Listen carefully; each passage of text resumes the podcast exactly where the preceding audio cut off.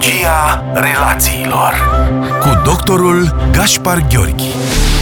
Bun găsit tuturor! În ediția de astăzi vă invit să vorbim despre cum putem gestiona aceste sărbători care sunt atât de aproape de noi și care în acest an vor fi atât de diferite de tot ceea ce am trăit până acum. Dacă ne gândim la faptul că sărbătoarea Paștelui este primăvara, acel moment în care natura ne îndeamnă să ieșim din casă, să ne bucurăm de culorile florilor, să apreciem verdele frunzelor, atunci mai mult ca sigur e important de știut că anul acesta ne va fi greu. Și pentru a gestiona cât mai bine această perioadă atât de diferită și de complicată din viețile noastre, cred că este bine să avem niște strategii, să avem niște instrumente pe care să le folosim în așa fel încât să trecem cu bine peste toată această perioadă de izolare și de distanțare fizică și socială. Și cred că regula numărul 1 pentru a ne păstra sănătatea mentală este aceea de a recunoaște, de a accepta că în acest an sărbătorile vor fi altfel. Și acest altfel nu înseamnă că vor fi mai puțin bune, nu înseamnă că vor fi mai puțin valoroase. Înseamnă doar că vor fi diferite de ceea ce spune mintea noastră că ar trebui să facem cu ocazia sărbătorilor de Paște. Și probabil că cei mai mulți dintre noi își pot reaminti din memoria de lungă durată o serie de experiențe extrem de pozitive care țin de întâlnirile cu întreaga familie,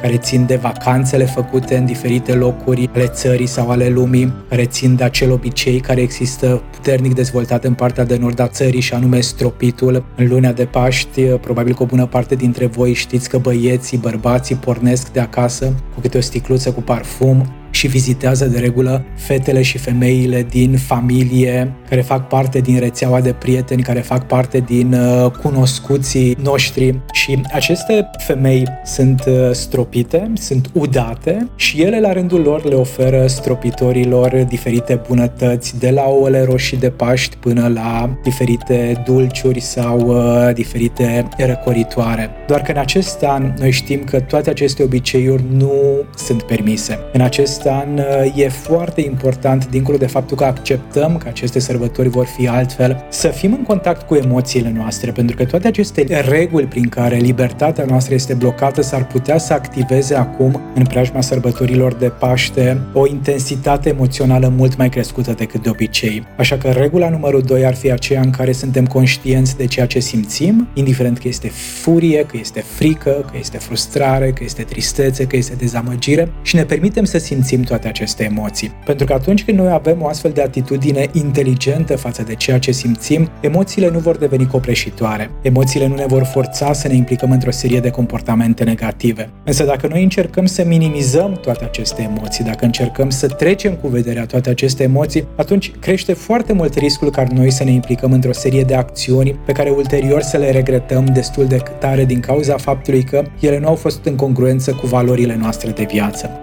De asemenea, al treilea pas ar fi acela în care inițiem diferite conversații cu persoanele noastre de încredere, cu cei cu care suntem în izolare, cu prietenii noștri cu care putem comunica online, despre ce simt ei și despre cum trăim noi această perioadă. Cred că pentru a gestiona mai bine anxietatea și izolarea este foarte important să împărtășim, să îndrăznim să ne găsim curajul necesar pentru a ne face vocea auzită și pentru a le transmite celorlalți cum este dificultatea noastră, care este dezamăgirea noastră, ce ne deranjează și ce ne lipsește cel mai tare. Și sigur că acest lucru pe moment ar putea să creeze un anumit grad de disconfort, mai ales dacă nu avem o astfel de rutină a conversațiilor intime. Însă vă asigur că pe termen lung este genul de discuție care ne poate ajuta să depășim cu bine toată această perioadă de izolare și să ne bucurăm cumva de tot ceea ce înseamnă sărbătoarea învierii. Pentru că atunci când oamenii îndrăznesc să pună în cuvinte care sunt uh, provocările lor, atunci când se vulnerabilizează, atunci când,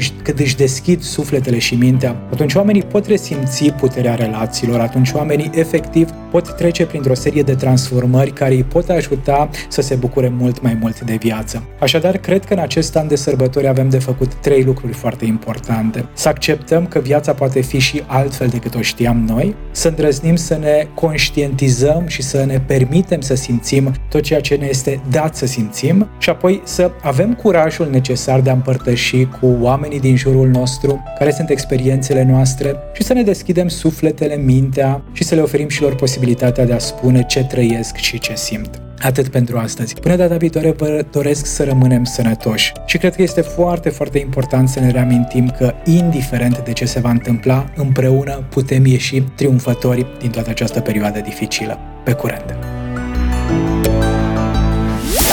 Psihologia relațiilor cu doctorul Gaspar Gheorghi